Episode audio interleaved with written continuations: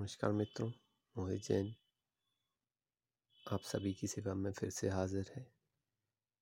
आज का जो हमारा मुद्दा है, वो है रनिंग, स्टेमिना।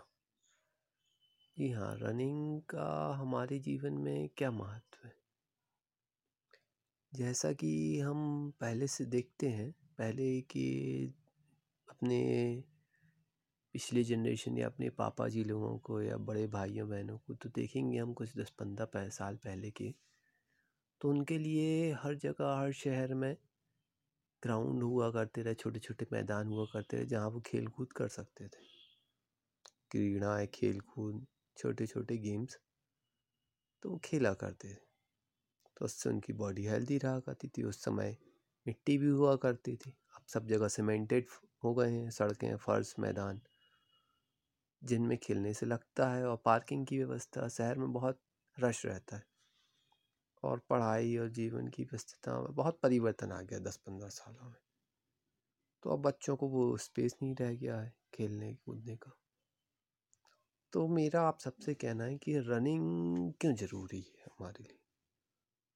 रनिंग, स्टेमिना, जो स्पोर्ट्स में होता था, उससे शरीर मज़बूत हुआ करते थे बच्चों के।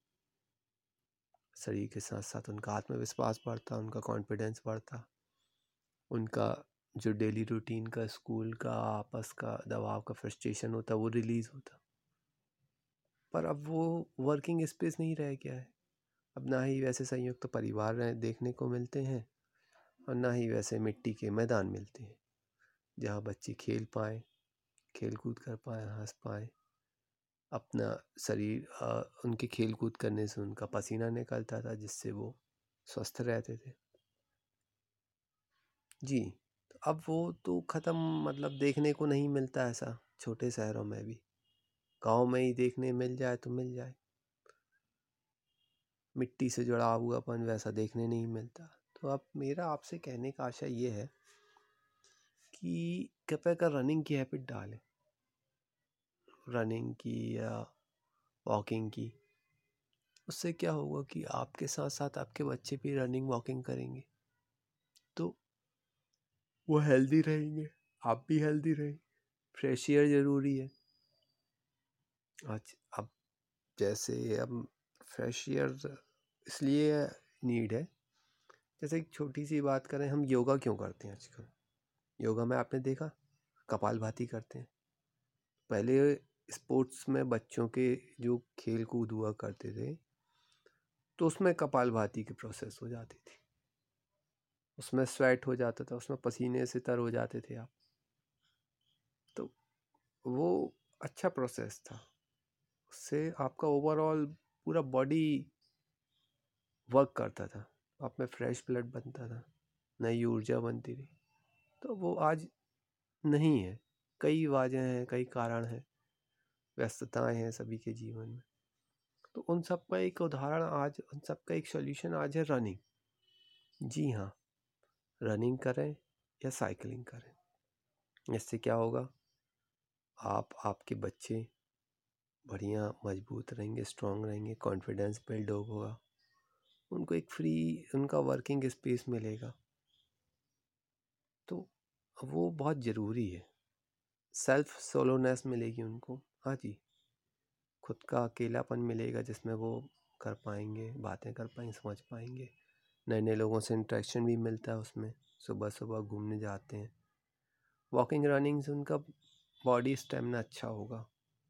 स्ट्रेंथ बनती है उनकी, जो उनको हर जगह हेल्प करती है कि हाँ उनकी सेल्फ विलिंगनेस क्रिएट होती है उनका।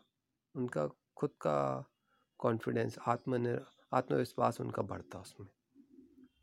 तो मेरा यही कहना है कि रनिंग बहुत ज़रूरी है। रनिंग से आपका कपाल भाती भी हो जाता है, सभी कुछ हो जाता है।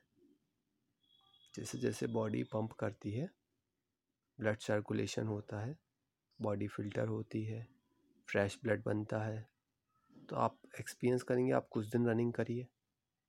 वन वीक आप कंटिन्यू रनिंग करिए।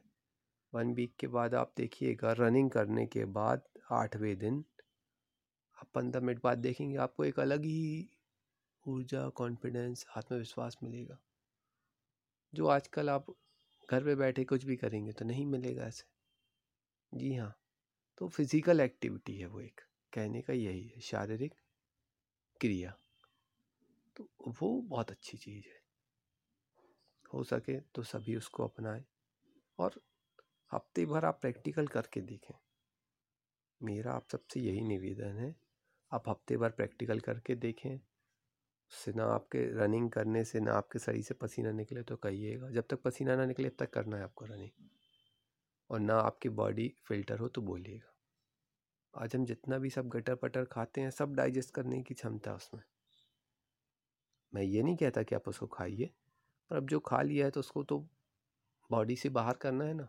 बॉडी को फ़िल्टर करना है, साफ़ करना है। जी, आर का पानी पीने से कितना साफ़ होगा सर?